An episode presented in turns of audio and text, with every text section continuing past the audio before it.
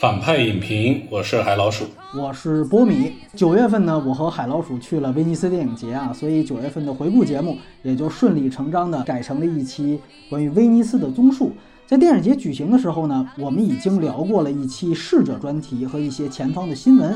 但是关于这届的电影呢，尤其是最终获奖的片子，一直都没有系统的和大家聊过。其实，在电影节的最后一天，以及后来在欧洲待的另外几周，我俩都分别已经录过相关的内容。但是为了保证这期的结构和前几个月的节目更统一，所以时隔一个半月，我们以连线的方式又重新录了这一次。和上期的《鬼家人》一样，你最终听到的节目是由这些在不同时空的素材所组合在一起的。其实现在推出影节的。综述呢也有好处，比如说呢，获得编剧奖的《伯爵》，这大家都已经看完了；像吕克·贝松的《狗男》，平遥也放了；而大卫·芬奇的《杀手》这几天奈飞就会上线。华语片里面。像五月雪更是拿到了今年六十大寿的金马奖最多的提名，甚至我们逝者专题提到的雪豹也刚拿到了东京影展的最佳影片。其实我之前一直觉得这届威尼斯影展影片质量是我去三大的这几次里边最差的一次，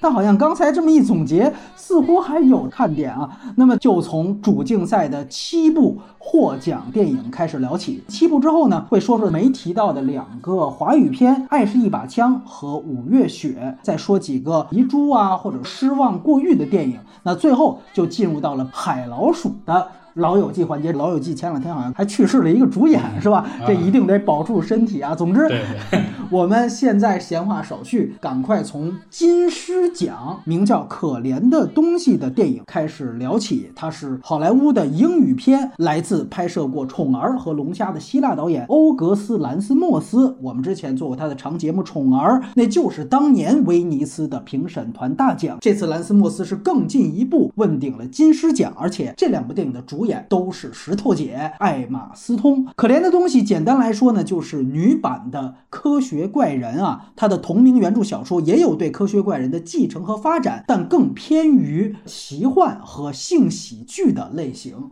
咱们先请海老鼠来谈谈。虽然大家都说尺度相当惊人啊，但是我没有多吃惊啊。我就觉得，哎呀，那夏洛特·甘斯布又演了一个女性影者的形象呗。看别人的评论，哇，这是石头姐啊，所以非常有趣。我居然以为是夏洛特·甘斯布，因为她从整个的造型到她的整个的行走方式，都跟女性影者的气质和行为姿态都是很相似的。但这不是说石头姐就模仿啊。对我来说呢，这就是完全是溢出荧幕的尺度但也惊人的新时代的科学怪人。奇怪观呢，当然就是蒸汽朋克啊，它是有一个花园里呢遍布着各种鼠头鸭脖的怪物。里斯本的那个奇观的建构特别有意思，缆车是倒挂着行走的一个科幻城市。它的场景呢又从伦敦有意大利，然后到游轮里斯本，然后又到巴黎。到巴黎的妓院里就只有头牌想让这个世界充满爱的表达。欧洲哲学里面可能都会谈。到法国大革命的时候，马拉和妓女的故事，他有个妓女的老妈带着女儿一起出街，把女儿养活了。现在回报老娘有什么错的？类似于让人瞠目结舌的一些表达吧。当然，奇观背后呢，肯定也有人赞美女性是一种身体自主的革命性的表达。但是也有人觉得你们不要替恶心的导演找补了，他不过就是挖空心思的将恋童癖合理化的一些恶心趣味。由石头姐扮演的这个角色呢，她就是一个小女孩。脑袋长在一个成人女性的身上的这么一个角色吧。可怜东西之所以这么受欢迎，是继续的推进现在当下的最主流的命题。九月份威尼斯电影节举行的时候，正好是《巴比海默》在大陆都已经开始上映的时候了。这可怜的东西很像《巴比海默》放到了一起。说它像芭比，毫无疑问，它反男权、反父权制，包括里面有各种直男癌的奇观展现，而且因为是性喜剧，尤其是喜剧这个层面，它是和芭比是非常非常非常像的。对于什么旧风尘情节的嘲讽啊，对于女性被拯救叙事的反动，确实我们这几年已经看过很多遍了，它仍然是延续着这方面的主题。最重要的是通过一个喜剧的形式去传递出来。这个呢，在现场的放映的时候，大家确实是笑点是密布的。有人说，那我。们都看过芭比了，为什么还要再看一个这个？有不同的地方是在于这个电影有生殖器了，它核心的东西其实是关于女性性自由的讨论。韩老师提到的这么多个城市，其实都是它的寻欢之旅的一站又一站，在这个过程当中，他和他的这些男性性伴侣有各种的形态展现，这些是芭比这种大 AP 不可能涉及到的，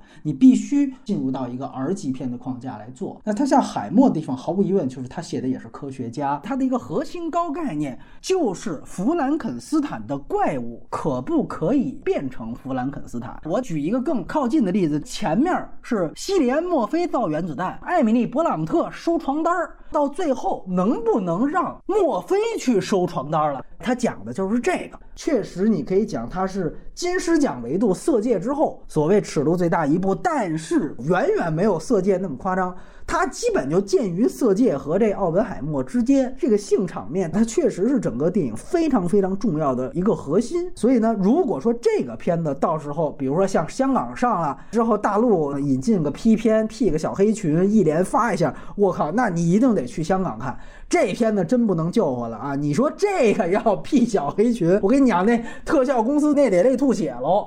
我建议您反着来，整个这电影先给糊上，都给弄成黑的，哎，弄成卡塔尔王子那种大黑袍子。完之后呢，你再来挑哪个能漏，反着可能还省点事儿。所以别想着小黑裙，别想着删减版能不能凑合，在这个电影上没有可能。这届威尼斯，从我的观点来讲，一半过誉，一半是烂片。可怜的东西肯定不至于是烂片，但是它有过誉的地方，就是在兰斯莫斯的维度，我感觉是。停滞不前的，因为他一直啊都是这种反父权制，拍一个家长制，讲这个家长制如何失控。更准确的说，他关注的是一个权力结构里的信息茧房，然后最终有人突破出来。这个东西为什么到现在终于说被最高奖认可了，甚至接下来奥斯卡都有戏？无非是他把自己最熟悉的这套和现在时下最主流、最主流的芭比的这套女性议题结合起来了。确实，这不是硬结合，原来他就反父权制。哎，正好你女性议题有这个核心，旧瓶装新酒，完成度确实也不低。但是从作者角度来讲，一切都是旧的。什么鱼眼镜头这些东西，到宠儿我们都说啊，这个他之前就用过了。他这次把宠儿那种极致风格又往回拉了拉，所有能谈的视听语言的所谓的亮点。几乎在《宠儿》里面，我们都已经看到过。从兰斯莫斯维度，无论内容表达的母题，还是它的形式、摄影、视听语言，都是旧的。哪怕刚才海老鼠说过的所谓蒸汽朋克这个东西，我觉得它特别像《疯狂的麦克斯四》导演的《三千年的野望》，特别像片子里面的蒸汽朋克那种造型，它就是那个水平，也没有什么让人觉得眼前一亮的东西。说好听了，我觉得类似于原来让皮埃尔·热内拍《天使爱美丽》啊，《少年派思维》《黑店狂想曲》那个导演，有他的这种软科幻的风格，甚至是蒂姆·伯顿那个时代我们都见过的东西啊。从这个角度来说，他的这个美学上，尤其是科幻奇幻的整个打造世界的这些方向来看。其实是相对陈旧的，越夸张的美学越容易看腻，因为它的辨识度太高了。还有一点，原著里石头姐和威廉达福的这个角色都非常非常重要，尤其是威廉达福这个角色，他才是弗兰肯斯坦，演过老绿魔嘛，这大家都懂。他在原著里面承担的其实是有一层苏格兰独立的倾向的一个主题，包括逃离父权制这个命题，是有一种苏格兰要逃离出。大英的民族隐喻，但是当大家看电影的时候，就会发现这个电影大幅的删掉了威廉达福这个角色的篇幅，把它完全着重于女性身上，重点就放在石头姐身上。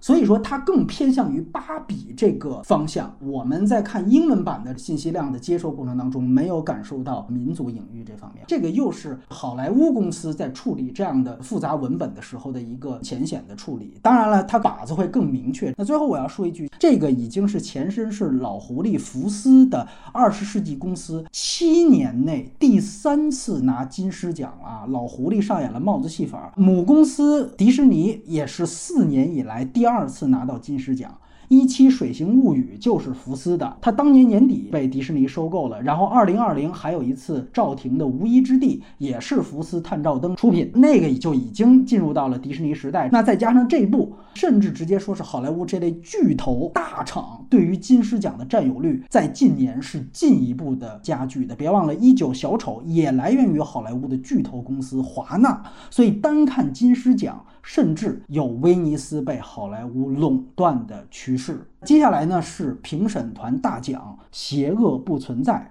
他是日本非常有名的导演，也是奥斯卡得主滨口龙介的最新的一部日语片。它围绕的是一个小村子面临地产商要修豪华度假村，准备拆迁，村民与开发商代表发生纠纷谈判这样的一个故事来展开的。不能说它完全是一个社会问题片，因为滨口的风格是完全作者向的，也是海老鼠。先聊聊，因为我先扯一下河边的错误，比如说魏书君他会看啊啊，那你没看啊？节展的口味啊，这种冰口也早就掌握了人家节展的口味，因为就是一个这么简单的故事，村民要接受还是要抵触豪华露营商业项目？前些年疫情封控的时候，大家都周边游嘛，就流行起一个概念叫 glamping，就是奢华露营，换个地方煮个咖啡这种事情。然后一下子放开了，glamping 的这个投资好像有些都收不回来了。日本也是想。把这些豪华露营 glamping 项目进到一些边远一点村落里，本来它就是一个现代和传统的对抗这么一个最基础的故事，四平八稳，但也没有多出彩。冰口龙界嘛，它一定要有作者性，一定要有模糊的一些空间和边界。你要说是自我突破，肯定也是。我对冰口龙界的感觉是特别好看啊，不管是我让你想象，还是说驾驶我的车，我对话又觉得有些时候是密集，但是信息量给的稳准狠；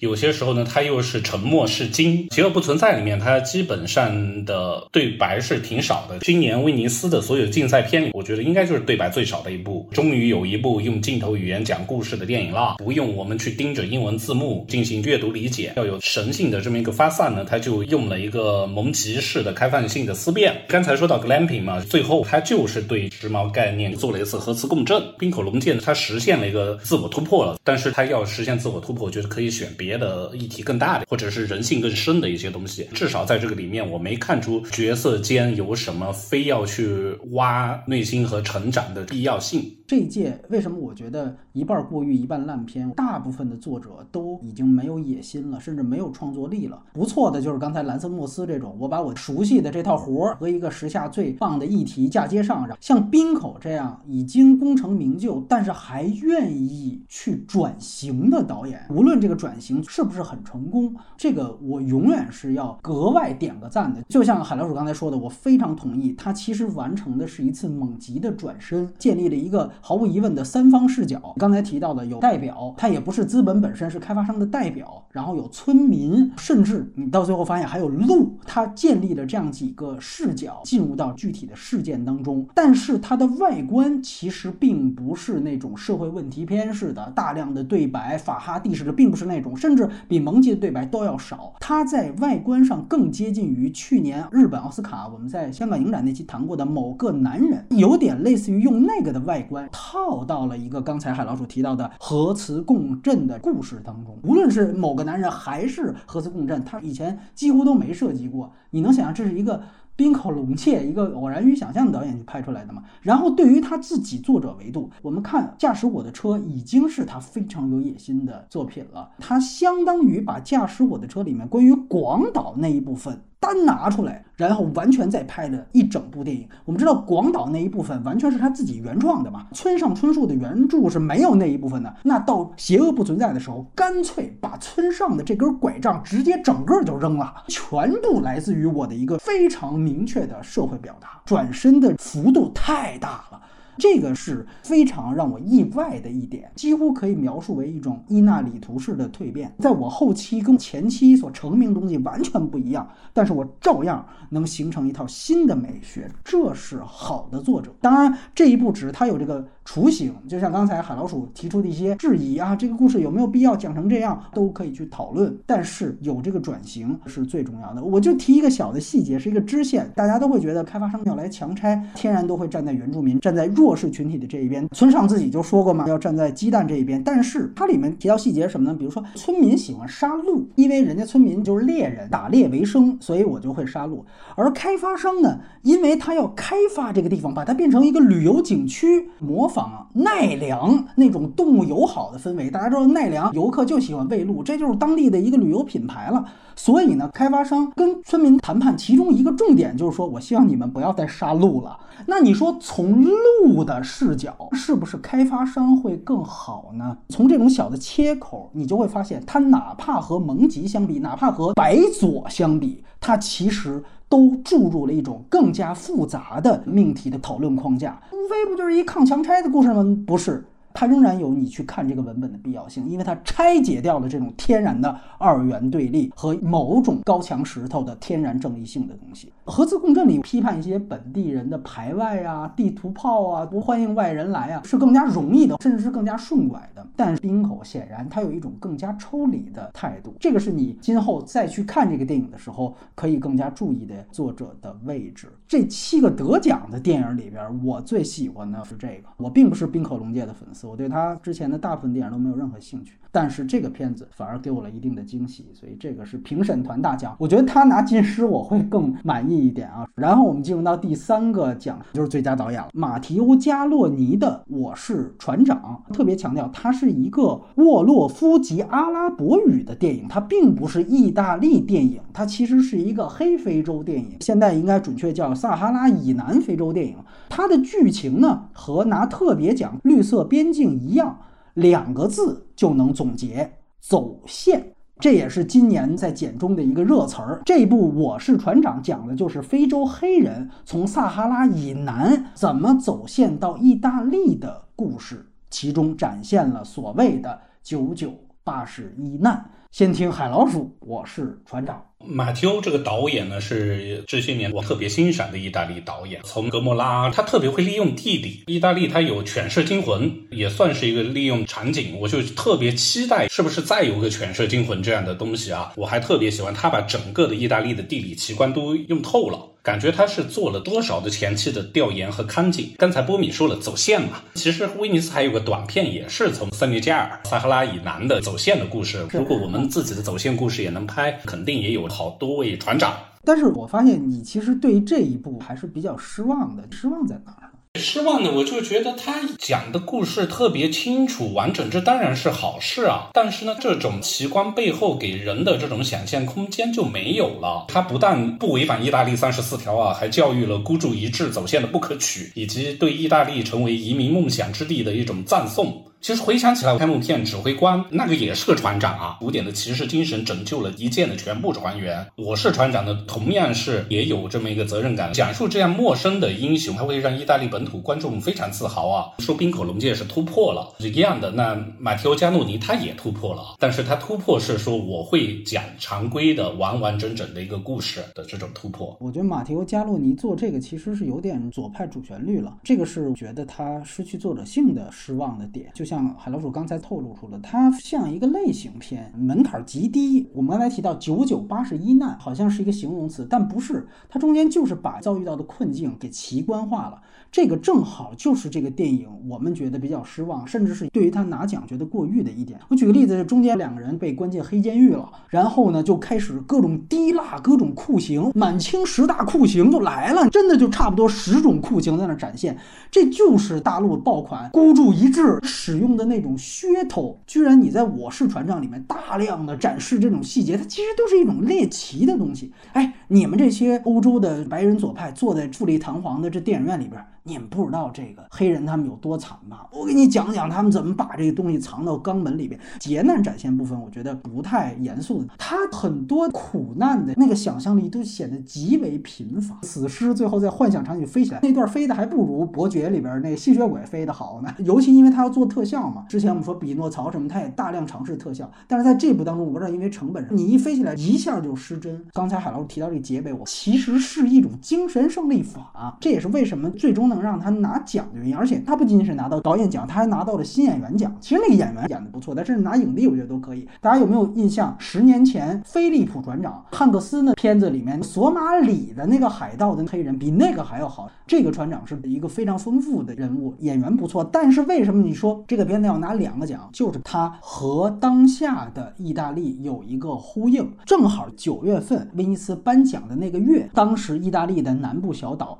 兰佩杜萨大量的难民涌入到那个岛，现在兰佩杜萨直接就管这个岛叫难民岛。再加上今年的年初是有一个非洲的难民船出事儿了，他的右翼的政府在最开端的那期节目提到的梅洛尼亚，他就拒绝营救，导致了人道主义危机。所以评审团有意的为左派立场来表态。就在颁奖的此时此刻，兰佩杜萨发生那样的难民船的人道危机。当然，这个片子本身也是一个政治立场的表态，所以呢，让他能够。拿奖，另外一个获奖的很相似的《伯爵》，这都是政治色彩极其强烈的电影，就是左派骂右派，就是具体的事情上站队。所以我们看到了像这样如此猎奇的东西，居然拿到两个奖项啊！整个电影就是猎奇加政治站队。我说一个非常有意思的事儿，因为正赶上黑人演员丹泽尔·华盛顿啊，他最重要的 IP《深渊人三》当时正在欧美上映，他几乎相当于是加。阿洛尼与丹字·华盛顿啊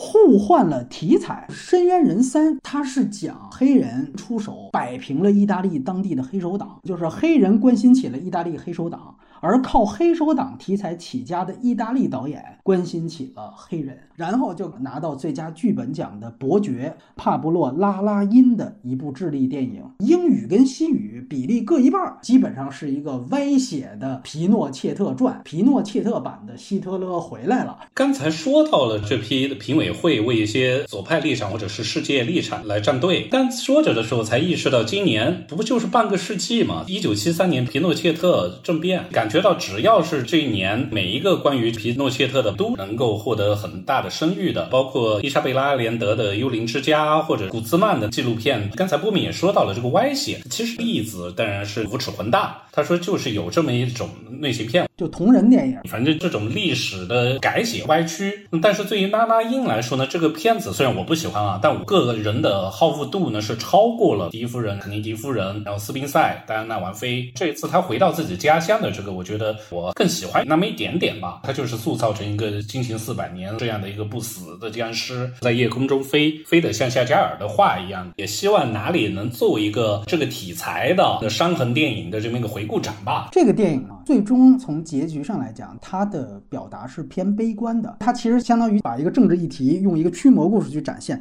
最终这个驱魔是失败的。那它失败主要来源于一个一直担任旁白的撒切尔夫人杀去了拉丁美洲，出手。相当于是把给国家驱除右翼恶魔的行动给扑灭了。所以说，最后结局，无论是撒切尔夫人还是皮诺切特家族也好，他们的幽灵仍然游荡于拉美，游荡于智利。所以，它其实最终表达的是一个非常非常明确的政治预言，那就是在南方国家，当他们想进行左翼变革的时候，老牌的帝国主义国家。就会出手去阻拦，他只是把这个表达嵌到了一个驱魔的故事当中。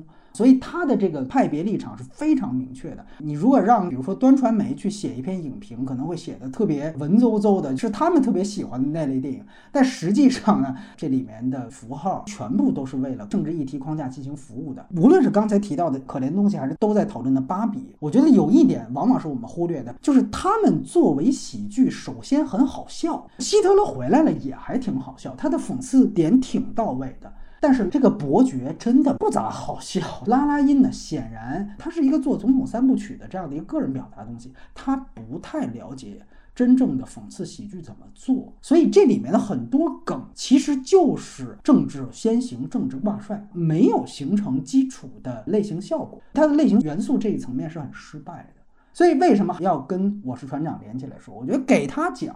就是矫枉过正。这就不是说是政治隐喻，这就是一政治电影。法国大革命虽然当时是左翼一度占上风了，但是你看没斩草除根吧？那里边的保皇派作为僵尸一样就留下来了，一直血脉就延宕至今。为什么给他最佳剧本？都是左翼思想先行的东西。关于奥本海默，大家提麦卡锡主义，我也要说一个事情，比如说皮诺切特他的统治时期，他所发生的这些血腥镇压，有一个专门的用词叫“白色恐怖”，指的就是西方北约阵营镇压，这个统称为白色恐。恐怖，咱们最熟悉韩国电影里光州事件这种都属于叫白色恐怖，因为它是亲西方的嘛。但是像比如我们一般一提文革呀、苏联大清洗呀，这个叫红色恐怖，它是东方集团在维护左派统治的时候进行暴力肃清的非人道的行动的统称。当你单看伯爵这样电影的时候，你会说：我操，你看看这个思路多清晰啊！哎，人家想推翻这种独裁者统治的时候，资本主义帝国一定会粗暴干涉别国内政，维。持了右翼独裁者的统治，千年僵尸仍然在剥削智利人民，但其实它只是白色恐怖的一种。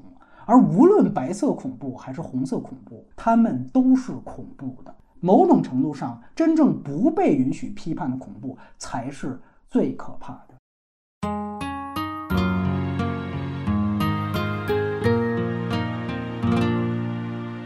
然后我们进入到两个表演奖。一个是最佳女演员，主演呢是来自于一部英语片。普瑞希拉饰演猫王前妻的年轻演员卡利史派尼获得了影后。普瑞希拉呢，应该是女导演金狮奖的得主索菲亚科波拉，她也是 A 二十四参与出品的一部电影。主要故事并不是猫王的传记片，而是从猫王前妻的视角来呈现他跟猫王故事的。这个片子呢，肯定是可以和布拉德利库珀的音乐大师串起来，也是这次威尼斯的作为奥斯卡的第一个炼丹炉嘛。荧幕上少不了这些美国的历史。人物真实人物，这两个中青年明星导演嘛，都特别四平八稳，不进行任何冒进，不进行任何实验的讲述这个名人传记。普瑞希拉呢，表现他在一个中学生的年纪，就随父亲驻防到联邦德国。艾维斯普莱斯利呢，当时也被征兵了嘛，从孟菲斯也去到联邦德国的美军基地服役期间呢，就看中了这么一个小女生。电影都是这种片段性的人生，他就能成功的以大偶像的背景塑造一个小女人的内心。说表演呢，确实是演得很好。普瑞希拉呢，这个女演员啊，特别娇小瘦弱，她就是那种被霸总藏在深闺里不忍亵玩的芭比娃娃，也就被锁在孟菲斯郊外猫玩的那个著名的 Graceland 那个地方，真的去过，大的不得了，就变成张宇以前有首歌嘛，囚鸟，我是被你囚禁的鸟。索菲亚科波拉呢，就将普瑞希拉被囚禁、可怜、让人怜惜的状态，又把她一个难能可贵的、特别稀少的愉快时光，都以宝丽来的画质来进行了表现啊，其他更。多时候都是焦虑、争吵、失控，都是特别传统、漫长琐碎的情爱故事里面的。它实在不像 A 二四这些年都以风格古怪著称的这么一家公司出品的作品，还是挺好看的，演的我也挺认可的。影后我觉得就更走样板戏，前面其实啥剧情啊都构建不出来，很多东西人物都不太成立。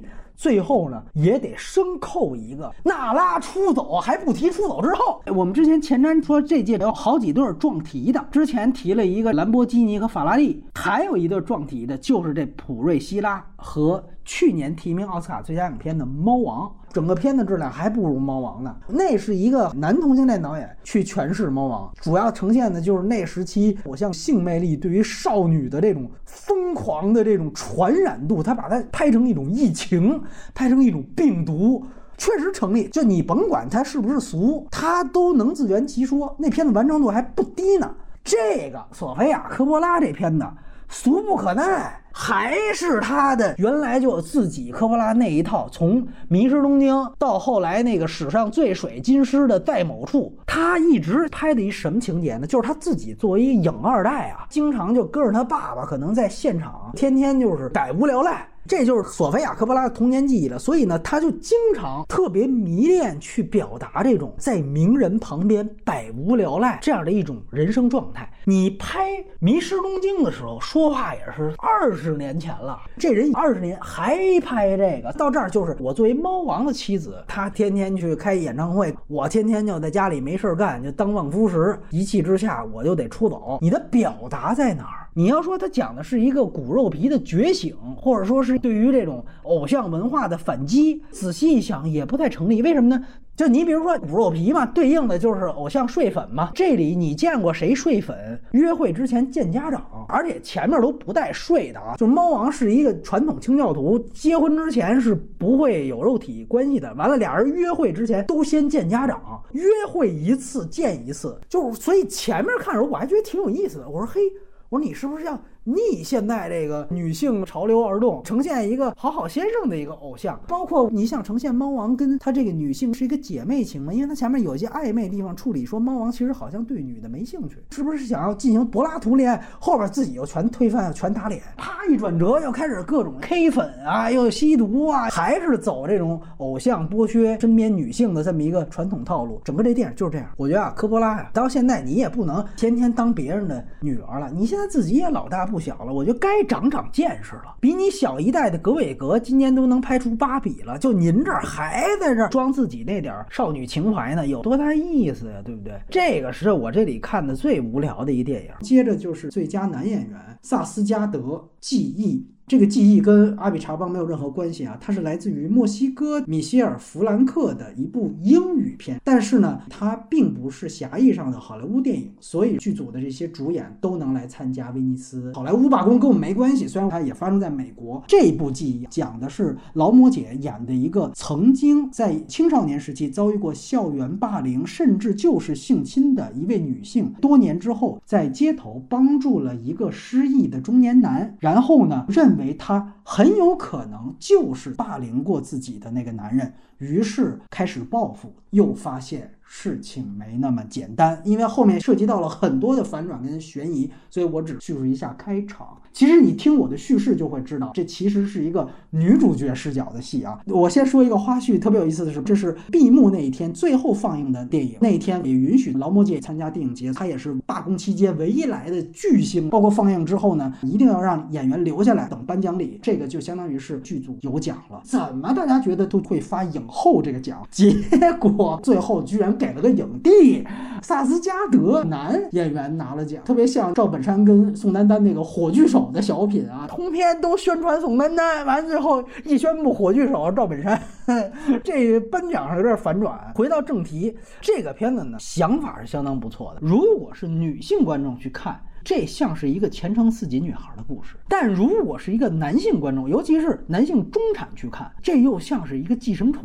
他好像想把所有现在的多重命题都放在这样一个看似很简单的日常的人物关系的故事当中，但是呢，为什么说最后给了影帝？咱马后炮的说，男性这个角色他的多异性到最后都是有的，他的人设也是一个困在时间里的男人吧。但是呢，这个人如果没有他这个七表记忆，他到底有没有前科？包括他到最后对于劳模姐的女儿到底是一个什么感觉，都有非常暧昧的地方。尤其接下来出资源一定要注意一个细节：最后大和解的戏，你注意一下男主角手的动作、视听语言，给你感觉都是一个往和解方向走路线。但是他有很多很细小的细节都在呈现，也许接下来的故事不简单。所以在男的这个角色上，他是有多异性，就这个人到底。是不是有问题？这个影帝就是萨斯加德，他不仅仅是说像原来阿甘演个傻子、演个失忆的就能拿奖，他不仅仅是这个层面，他还要演出这样的多异性。那么在这个维度，你再去比劳模姐，他的问题就是他太确定了。这是现在你甚至不用看这电影，现在的电影节语境，女性角色都很正面，都很正面，造成一个结果是什么？她的多异性构建不出来。就你比如说，你最后要告诉我，其实劳模姐就是一捞女，我是不信的。那要不然是你没写出来，要不然是劳模姐没演出来。那这问题在于，你看劳模姐这个形象在前面，比如说反跟踪，包括要维权这些东西，信服度都很强。但是后边你但分你要大姐开始谈恋爱了，走这条路线了，她的信服度就没有前面那么强了，因为给人那种感觉，永远她是独立女性的，非常强刚的，能把这所有男都揍死。哎。这样的一个女性，你跟我说她后边她有别的意思，这个信服度在哪里？萨斯加德成长教育刚出道的时候，他其实就是一个渣男人设，前面是一好好先生、少女杀手，结果最后一个惊人反转，那是成长教育。从这个角度去看，萨斯加德选这个演员用意是在这儿。我是觉得他也许有这个想法，但是。没有执行那么好。我们这届海老鼠看了一共是三十八个长篇，嗯，最推荐的记忆，因为墨西哥这个导演米歇尔·弗兰克，在我看来他是个作者性极强的导演，但这次他像是为了证明老子也有组织经典剧作的能力，就不搞他那些小创新了，就让杰西卡·查斯坦劳模姐她极其严谨的埋了伏笔，铺足了情绪，为观众给出了很有说服力的悲剧性的源头，他们为什么会有这些行为。最终没等来拯救的反高潮，劳模姐每次回家，不管是女儿啊，或者是她后来终于谈恋爱了。回家她那个锁啊，锁个多少遍的，博很恐惧的那种，是吗？层层枷锁，这个公寓肯定是潜藏着受创的过去的幽灵又来找上门来了。最终她其实很有意思的是，心门被打开了，但是危险也在打开之外。劳模姐这个片子给她最佳女演员呢，我不同意。表演方面，我还是更喜欢《音乐大师》里面演伯恩斯坦的凯瑞·莫里根。海老鼠提到一个细节，就是他上来就讲劳模姐每次回家各种。锁，海老鼠说这简直就是《博魂恐惧》里边的华金，对吧？但是到后来我们才知道，他小时候遭遇过性侵，他就是 PTSD。但是我想说的一点是什么呢？最近大家也在炒《白塔之光》哈，因为这个片子呢，它是柏林电影节主竞赛，算是一个体系的。《白塔之光》里面，田壮壮演的这个老头都是骑一辆自行车，他从来不坐公交车啊，你感觉也是一个哎，这老头很奇怪，很各色。但是后来你知道他历史，你明白是因为他当年在公交车上被当成一个咸猪手，所以失去了一切的社会地位。于是在这之后，他也形成了一个 PTSD，被污蔑之后就永远骑自行车，再也不去坐公交车。最终，《白塔之光》在柏林颗粒无收。为什么呢？男性的创伤和委屈早就不在三大电影节的主流议程设置上了。每一年三大电影节主竞赛加起来一共也就二十个左右的获奖名额，在文无第一的情况下，看的不就是时代主题吗？所以，一个被冤枉成咸猪手的男性特别委屈，和一个曾经。受到男性侵犯、天天给门上锁的女性，谁的苦难才更应该受到重视呢？或者，我们就拿男性角色相比，萨斯加泽这样一个隐藏的人设，是有可能他失去了记忆，他才彻底失去了毒性，哪个才更值得肯定呢？其实是高下立判的。所以，这个其实是我们在剔除掉具体这个情节拍的好不好之外。我们可以想的一件事情，最后还有一个评审团特别奖，波兰的霍兰奶奶她拍摄的《绿色边境》。刚才我们在我是船长的时候就介绍过，她的故事也是走线，但是她讲的呢是中东的难民走线到欧盟的艰难历程。当然，同样也是九九八十一难的，但是它是一个更加严肃的，而且是黑白电影的格式。今年这么一说，整个威尼斯电影节就像一个。First 的剧情片实验室，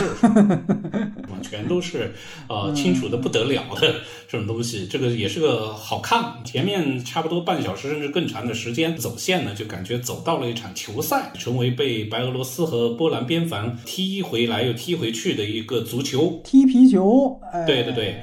这些难民呢，不管是从阿富汗还是叙利亚过来的，都一遍遍的摔倒在两国的边境的铁丝网上。设置了四组人物，特别清楚，标题都是只给的：难民、边防警察、人权组织、边境居民。这个足球是个什么？也说的特别清楚，就是让卢卡申科和普京射向欧盟的子弹，就被波兰一遍遍的踢回去，再被白俄罗斯反射回去。老奶奶也不想追求刻意创新了吧？故事特别流畅，人物命运也是看得很揪心的。全片的剧情。时间都在展现白波边境就是个人间地狱。到了结尾呢，就应景出现了乌波边境嘛。战争一爆发，然后从这一侧涌入波兰的难民，就像个纪录片画面或者做成伪记录的难民，都是带着猫猫狗狗、花花草草，一个个轻轻松松的过境。然后那边还递上毛毯啊、牛奶。恰好我也才碰到一个波兰人，知道最近波兰选举非常重要，然后就说情况还好，右翼没有上台，看来是绿色边境保证了它的绿色性。就滤镜，我还是。比较喜欢的就有一个问题，整个这个片子肯定还是白左基调，因为他是波兰导演嘛，强调的就是我们波兰人呢，对于难民丝毫没有任何想救助的意愿，批评欧盟的冷漠，尤其是波兰人的冷漠。但是呢，这片子拍着拍着，俄乌战争了。俄乌战争之后，波兰实打实的是欧盟所有国家里接纳乌克兰难民数量最多的国家之一，接纳了二百多万。所以呢，你这片子到最后倒霉就倒霉在，他拍到这儿，这个结论已经都快落款了，说波兰人不愿意接纳难民，结果哎打脸了，现实直接打脸。最后怎么办？这片子后面补拍了一段。整个跟前面他那大主线，因为主线人家走线嘛，他是有一些具体的主角的，到后边只能把这些放下，呃，硬扯了一段关于乌克兰的这么一小段，你没办法。要不然的话，我这结论合不上。其实到最后，你看的也非常分裂。所以这篇的最大败笔是在这儿。你不如直接说，其实波兰人是没有接纳中东和非洲难民的同理心，但是对于欧洲人，那是绝对有同理心的。如果你这么去摘，可能能说清楚。但是这就是陷入到了一个左派悖论。这个话其实右派就是可以这样讲。就比如说，我说我美国优先。或者说美国盟友优先，我就可以这样讲，因为我的意识形态就是这样。但是左派你怎么能说啊？乌克兰难民是难民，中东难民不是难民，把难民还分三六九等，所以他最后就是一个骑虎难下。这个也是再次提醒我们一点：创作者呢，如果你要就是就时事去进行虚构创作，那么很可能面临的风险就是你写着写着，我操，来了另外一更大的事儿，哎，打脸了。你怎么办？这个哪怕原来是跟着基耶斯洛夫斯基这样黄金时代的电影人霍兰奶奶，到今天也面临了这样的困境。但是我要说，他这里边的黑白摄影，包括我们之前微博时间讲过，就是他拍肖像、拍面孔，到这一步还是最好看的。你就是欣赏一个又一个的雕塑，太牛逼了。你像加洛尼，主题如果一完蛋。你片子还能看什么呀？没得看。包括兰斯莫斯是反过来，你一提可能你蹭点热点，你原来那些美学外观没有长进，你看啥？所以这个时候你就看到，如果有点技法，有点能力，这个绿色边境仍然是艺术水准极高的一个电影。然后是华语双片《爱是一把枪》，李红旗是作为一个演员转导演的第一部作品，斩获威尼斯处女作奖。未来之师，刚才波米挺痛心，霍南奶奶因为时局不利，像遭到了卢卡申科和普京射向欧盟的子弹。对对，李红旗爱是一把枪嘛，就打了过来，都让人当枪使了吧？对，他的艺术创作的梦想就借着片中的台词说了出来。小时候，妈妈觉得我命中缺水，就把我带到海边去拜妈。祖说未来必是大将之才，现在呢他就来到威尼斯水城嘛，希望能有补水效果。从奖项上呢确实补到了啊，但从观感下来呢，至少对于我大将之才的成色并不显著啊，这个奖也是意外。但作为演员转导演的首作，勉强要替他找补的话，我觉得他还是拍出了波涛之上命运不为自己所控的这么一个绝望的气息。场景设计还是比较独到的，选选择的地方嘛，从出狱他就又是风未来的人这种有。广袤的农田，特别偏僻，几乎是悬崖峭壁，但里面又还是挺不错的大宅，就用这些来营造悬崖要随时跌落的绝望的感觉。这一点我勉强算认可，因为我不知道跟他竞争的国际影评人周的有一些什么片子，没有了对比呢。非要找补的话，鼓励新人嘛，给个及格分吧。其实啊，李红旗这个题材呢，又是一个刚出狱的小痞子。哎呀，就村帅、浪子，就这种不羁放纵、爱自由的，一定得搭配上一个这个。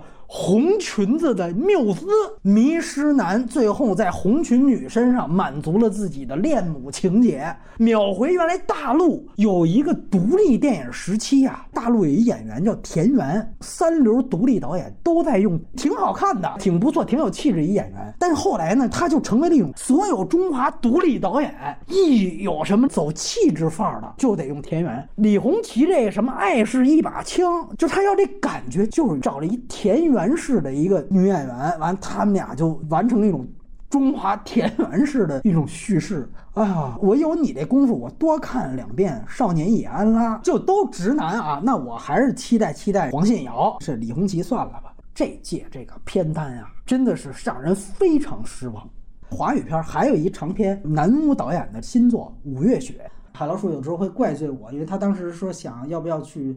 看这个电影的二轮放映，我说太糟糕了，不要去看了啊。没想到后来拿到了金马最多提名，但是到现在我仍然要坚持我的看法，这个电影是绝对被过誉的。当时旁边台湾的记者也都在说，直接就说不是晦涩，是太简单了。啊，我特别同意。这个导演原来拍《南巫》的，《南巫》是有非常非常不错的文化角度的一个电影，所以我是对这个片子超高期待，尤其是知道它的题材，可能在东南亚的华人才会知道的，就是马来西亚的五一三事件，当时在冷战气候下的一个屠华血腥惨案，所以这个五月雪也号称是马来西亚版的悲情城市。那你想想，我们他妈带着悲情城市的期待去看，别说碰瓷儿悲情城市了，它的结构是抄袭的。我在港片十年提到过的中英街一号，因为五一三事件跟六七暴动啊、二二八一样，都是半个多世纪前发生的事儿了。他把这个历史事件和当下的马来西亚的一个普通人的一个困境结合起来了。首先，一个最大的问题是，中英街一号之所以它能成立，是当时拍那个电影的香港也有一个社会运动，完了它和六七暴动结合起来，那是两个社会运动的对撞，甚至链接。这个直到之前的《忧郁之岛》《白日青春》也还在延续这个叙事嘛。但是马来西亚，我想请问你，现在有什么困境？他没有找到一个现在的悲情城市，一个现在的五一三惨案没有。他把这个东西强行的和一个女性的一个家庭的困境结合起来，这个链接本身就很强行。且不说您还是一个仿作，还有一个非常大的问题是，如果你不了解五一三事件，这个电影你其实根本看不懂，因为这个事件到现在为止，大马它还是一个禁忌。我们知道马来西亚其实也有非常多的禁忌啊，包括奥本海默小黑裙事件上。说哦，原来大马也是被删的。他们的政府并不是完全的自由民主，所以他有很多关于他历史图华的事件，他到现在跟我们很多的事件一样，都是不能提的。所以使得他在拍这个片子的时候，对于历史的处理一点背景信息都没有。之前嘉宾像刘三姐他们都采访过陈平啊、马贡这些，其实有大量的牵扯，这里一个都没拍，什么都没拍。其实原来我就对共运史感兴趣，我就做了大量的功课，再去看大失所望。你这就是维基百科，它只能是前两段啊，第三段都没写。所以这个东西，你说你拍的意义在哪？然后通篇就是弄一个戏剧扮相在那熬造型，因为成本也是有限，那种多人的群殴的场面拍不了，只能说一个戏剧扮相的一人站在楼顶熬。造型你也只能来这个，特别的尬。为什么金马它能拿到最多提名呢？只有一个解释，这是金马的六十大寿。你说金马六十年回顾，谁是王牌当中的王牌？什么电影是巅峰的巅峰？那当然是《悲情城市》，当然是侯孝贤。好像似乎在六十大寿的时候，我再次推出一个马来版的《悲情城市》，本意是好的，但是这个执行啊太歪了。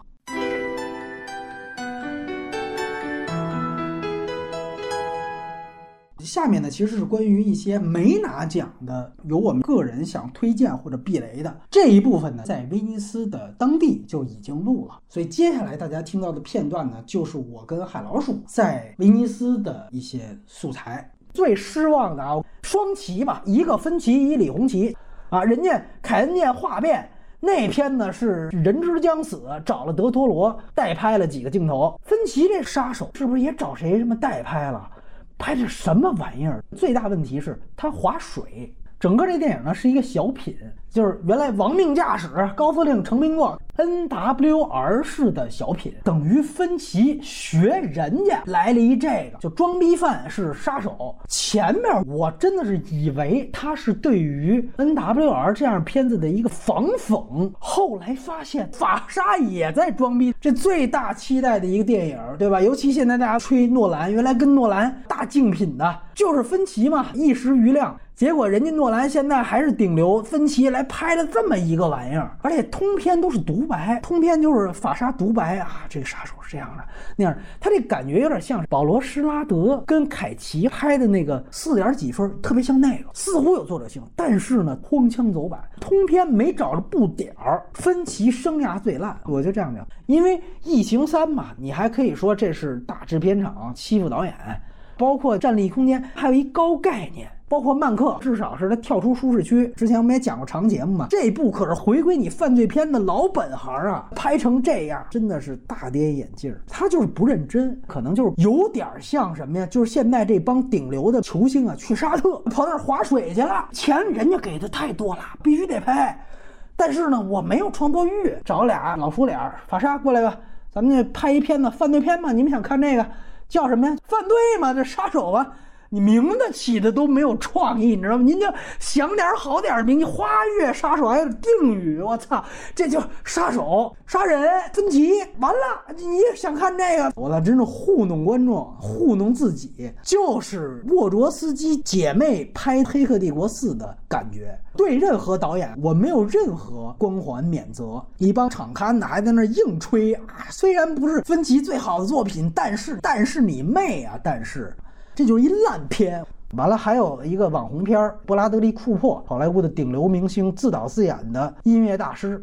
之前一个明星的诞生的翻拍版也是他。去年塔尔威尼斯影后，今年就是这大师。要说三对仿作，刚才提到猫王正反拍，跑车正反拍，还有一个就是音乐大师正反拍。海外啊，出了这大师的海报之后，粉丝 P 图了，把凯瑞穆里根那脸一换，就大魔王躺在那儿了，倒正合适。他们俩还真能凑一块儿，因为塔尔在片子里面那偶像就是伦纳德·伯恩斯坦，包括也都是同性恋题材，但是真是完全不如塔尔。一提就非常的无聊，非常的陈旧。就同期这点事儿，什么娄烨的春晚呀，台湾的谁他呀，这都人拍剩的东西。早期的断臂山，断臂山金狮奖啊，还有什么没拍过？而且尤其我意外的一点是，他整个电影的焦点呀都没在音乐上，塔尔也没多少关于音乐创作的部分。但人家是一提真心啊，提出一种全新的挑战。这个片子没有什么其他新命题，你还不谈音乐，这就有点雷人了。在这个命题上，主竞赛还有另外一个电影叫《织女》，名字翻译得牛逼啊！这织女，国男是吧？这凑一对 CP。那个片子呢是讲跨性别人士的妻子，里边是有一跨妻性别议题跟性向议题，在三大电影节主竞赛。那都已经卷成什么样了？一年三大电影节，光主竞赛一年就是六七十部的量，大家都在拍同性恋议题、跨性别议题。你想想这重复率有多高？然后你放到这儿，同期有没有真爱这么一问题，有多大意思？你要说这里硬找一优点，可能就是说她嫁的是一个天才，它里边可能提出一个议题，就是天才也许是可以用作品。去给情感充值的这个，到最后他有几场演出落到凯瑞·穆里根的表情身上，而且呢，这是很残酷的一件事情。有一些得过且过的夫妻是有了孩子。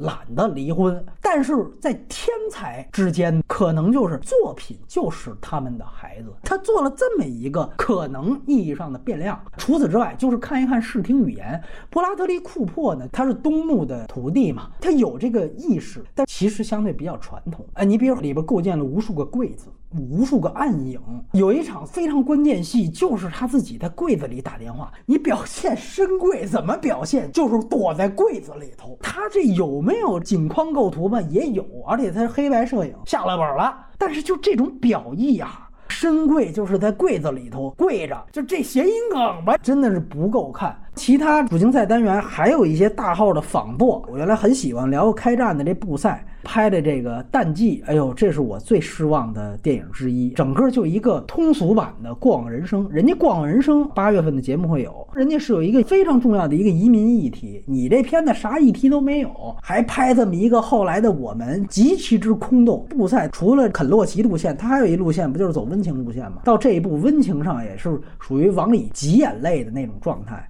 淡季其实就相当于一个没有移民议题的过往人生这个仿作，还有一对仿作场刊倒数第一名，意大利自己这个黎明中志。今年呢，整个意大利代表队八十大寿，今年选了四到五个意大利进主竞赛，结果那场刊五个就是倒数后五名，走后门走的太过分了。这个黎明中至活脱脱一个巴比伦，就相当于是托比马尔菲尔那段，就是一段奇幻的冒险之旅，他相。当于把那段扩展成一电影，一长篇啊！就这届主席不沙德勒吗？他正好拍了一大扑街的巴比伦，完了被威尼斯请来当主席。你巴比伦都铺成这样了，我给你选一个我们意大利的特别像你巴比伦的，是不是你就能肯定我们这片子？最后发现骂的比较凶嘛，这如意算盘也没打成。里边还有一另外一意大利片叫《埃娜》，特别像黄门故事，撞飞机啊，那奇幻梗，特别这思路特别像。谈一谈米兔三巨头。爱犬男啊，现在又翻译改成狗男了。我反而是觉得挺次的。伍迪·艾伦确实这个也陈旧，叫幸运一击。之前不是叫歪打正着吗？老改艺名啊，对于我们影展报道太不友好了。他的一个很大问题是太脱离现实了。他的小品永远是为了核心的狗血惊悚梗，让所有的人物都变得非常纸片儿。就他这个片子还是一个一零喜剧的架构。如果说这个丈夫之前就杀人，后来又再次杀人的话，那你妻子跟这丈夫活了大半。辈子一点没意识到你丈夫有任何问题，后来那姘头死了之后，你也意识不到有问题。你妈最后意识到有问题，完全是因为她是一个犯罪小说的爱好者。就说白了，这里边的所有人都很蠢。现在大家对于惊悚梗的这个要求也变得更高了，小品式的高概念确实会显得有点让人物空洞化，与时代脱节。这个在波兰斯基的喜剧片《瑞士华庭》里面也有这个问题，它的主题陈旧，它讽刺有钱人啊这些东西比较无聊，它可能有一点更新的，就是它调侃了普京，大部分的闹剧的场景啊表达没有靶子。但是波兰斯基早期就是拍喜剧出身的，真正把他的喜剧给落实到当代的命题上是鲁本《悲情三角》。我这次看《瑞士华庭》，很多的细节，尤其都是在封闭空间，就在这么一个封闭空间里，有钱人难为这个酒店的随从管家，就这些场面。你看完这《瑞士华庭》，一下意识到鲁本这是受原来波兰斯基影响。可能你要是说新影迷看完，你会觉得哟，这是一破产版《悲情三角》啊，就里边这些小的活儿，怎么难为服务员呀？这有钱人这个资本家嘴脸，哎，这些东西波兰斯基一早就有。到《瑞士华庭》这儿，你还能看见影子。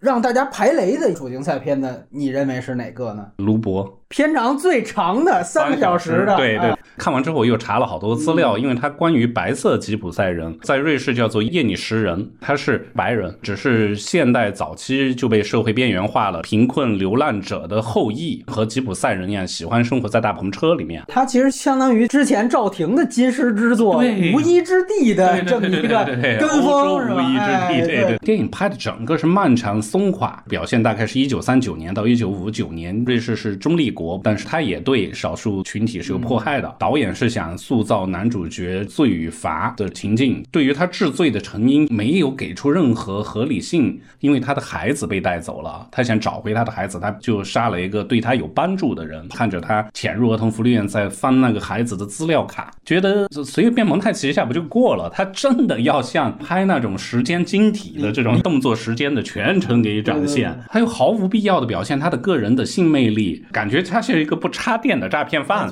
怎么是能轻而易举的搞定贵妇？这么一来，就为这一个特殊群体立传，是特别失败的。是的。我查那个耶尼什的相关电影啊，二零一六年有一个口碑还不错的，叫《八月的雾》，也是关于耶尼什人的。完之后呢，我推荐几个片子吧。一个呢就是《野兽》，《野兽》其实我也没有海老鼠那么喜欢，先听海老鼠说一说吧。贝特兰波尼诺的《野兽》，看完我就怒打五星，我的个人金狮。查了一下，它改编自亨利詹姆斯十九世纪的一部小说，就叫《丛林野兽》。电影里设置了三个时空：一九一零年的巴黎，二零一四年的洛杉矶，还有二零四。四年可能也在巴黎，一个近未来软科幻，它是三个时态，但有更多的人物状态。雷亚塞杜饰演的 Gabriel，他在二零四四年的这个近未来预约了一台机器，他可以钻进去呢，沉浸于个人的前世情感吧，但是又摆脱那种太复杂的情感羁绊，就是穿越回不同的时空和个体生命吧。但每一次呢，他又怎么能遇到一个叫路易斯的男人？但这个男人呢要么就是情种，要么就是非常严重的厌女症患者。除了物理时态和个人状态的这种迷。离的混搭，他摄影风格也是丰富多彩的，也不太烧脑吧，但是挺迷乱的一种迷宫和情绪。好了，我刚才给大家捋了一些剧情，我觉得可以得出大概两层议题来。你可以把这个电影想成是它。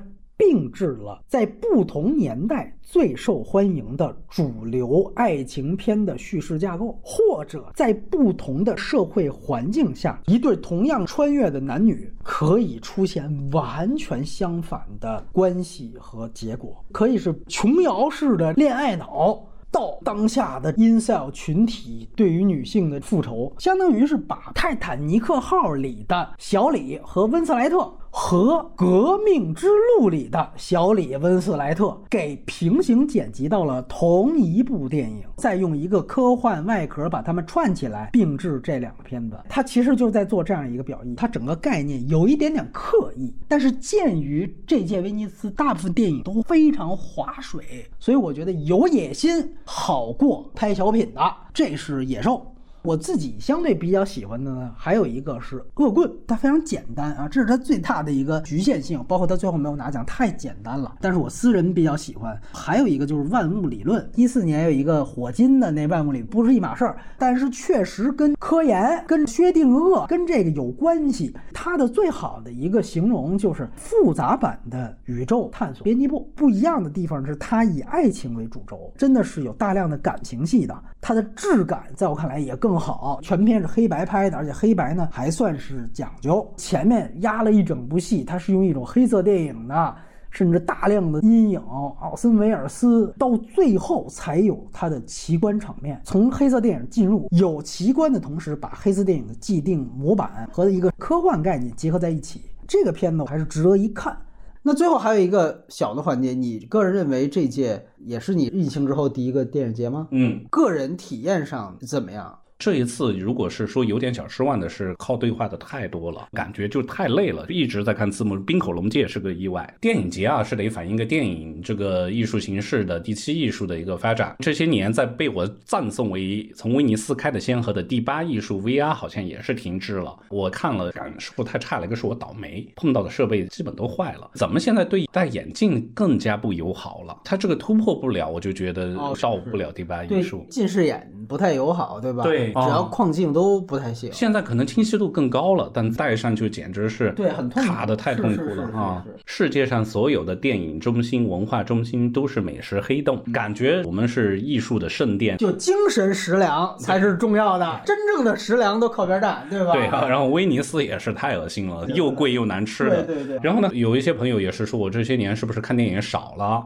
感觉我怎么在玩？也告诉影迷旅行者一个技巧：谷歌打开，输入，比如说蒂利亚斯特。Screening 或者是 Film Screening 啊，对，直接就是当天排片表，对，吧？不用再去找网站了。对，所有影院的这个基本上每个城市都能够这样。以前我能做到白天照样景点打卡，晚上我可能还看了演出，然后还看了电影，回来还要发一堆东西，精力旺盛。现在做不到了。人生中的两小时是看个电影呢，还是去一个可能你也不知道好不好的目的地？我就担心的是这样对电影的兴趣在削减了。然后波米召唤了我过来之后，我也想借用这一个契机。重归威尼斯，重归传统，重归对电影之爱，然后发现也做到了。还有一个问题，你刚从平遥跑过来，你觉得像这种国内影展，甚至 First 跟威尼斯的体验有什么不同吗？我们刚才说了，威尼斯确实都是过誉，放回到国内的呢，直接就没有誉啊。那以前我至少真心打个五星，但今年的我去翻了我的平遥的豆瓣打分记录，我打的五星的是卓别林的《城市之光》，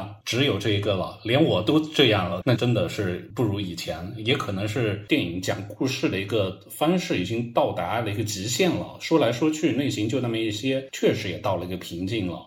好，最后呢，咱们进入到了老友记环节。这期节目一半的素材都是在海外录的，也正应和了海老鼠环球旅行家的特点。好多听友啊，对你就有一个正面的刻板印象，就是觉得你是不是早就财务自由了，所以才能去了一百多个国家？何止财务自由啊，自由到什么身外之物都没了，真的是活成了同龄人同学里面肯定是最穷的一个了。但是有个安慰的话是说，我有全世界的经验啊。财富是买不了的。我是个特别不容易慌的人，这就是我的一个素质，就是心特别大。我觉得特别好。疫情三年之后，报复性的旅行了三个半月，一个是把自己报复空了，一个是确实也疲了。开国门的时候，我是很兴奋的，在中亚的那些斯坦。但是呢，后来我不知道是不是新西兰再加上季节性一个孤独寂寞冷，我到那一点都不兴奋。然后到了欧洲的三个半月，就觉得探索欲丢失了。对于没探索过的世界，我现在缺乏这个探索欲了。就业市场又非常艰难，恰好碰到摇了橄榄枝的，试一试吧。我基本上没有过办公室的生活，也官宣一下，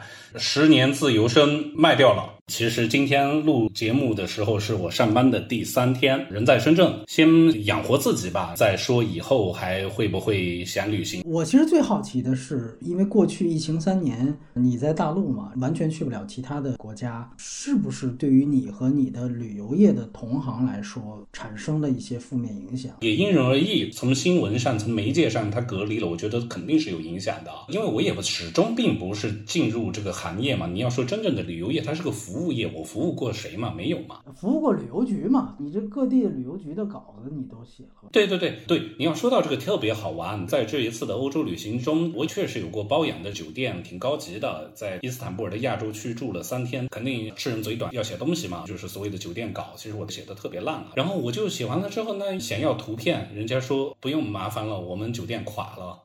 所以我那种状态，我我肯定不是如释负重啊，我都花了时间，花了精力写掉了，然后我还特别喜欢那，然后它就没了。所以你要说对这个行业的影响，绝对是很大的。旅行家杂志就每个人发一堆问题让我们写，作为一个旅行者，如果是以这个为生的，对你的影响大不大？通过旅行能不能够养活自己？其他的人全都是回答没问题，只要自己勤奋一点，就是李佳琦嘛。你想想自己有没有努力工作？我的回答就是养不活，彻底养不活。然后呢？你你觉得就是放开之后再出国的话，是不是感觉也没有什么太大的差别？说差别呢，不用说是我们自己的消费能力不行了，欧洲就是明显的涨价涨得很离谱，美国也是啊，更离谱，这绝对是有变化的。疫情之后想通了，不要身外之物，好吃好喝好玩，所以导致酒店和交通成本大幅上升，但是大家不消费没必要的东西了。那你是不是也觉得不太需要走出去了？因为现在咱们还是排外心理是越来越重了。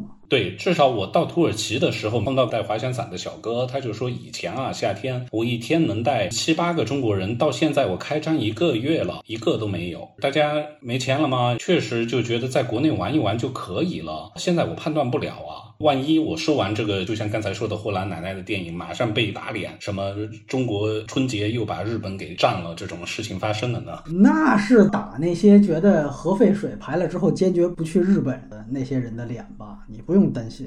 对。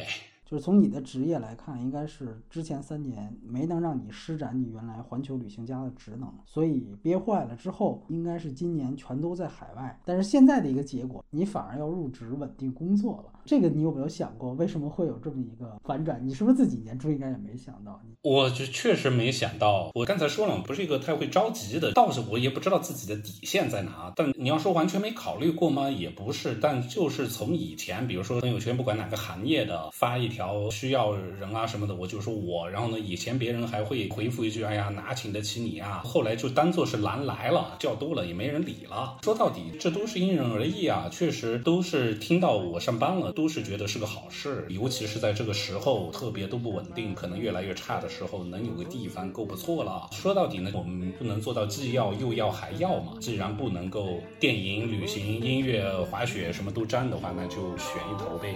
海老鼠是个乐迷。点歌环节。今年在平遥电影节看的最后一部电影克莱伯门多萨的幽灵肖像巴西东北部欢快但是旋律又很悦耳的这么一个就叫做 happy end 然后伴随着巴西海港城市旅西飞欢快但是旋律又很悦耳的这么一个节拍就迎来 happy end 吧。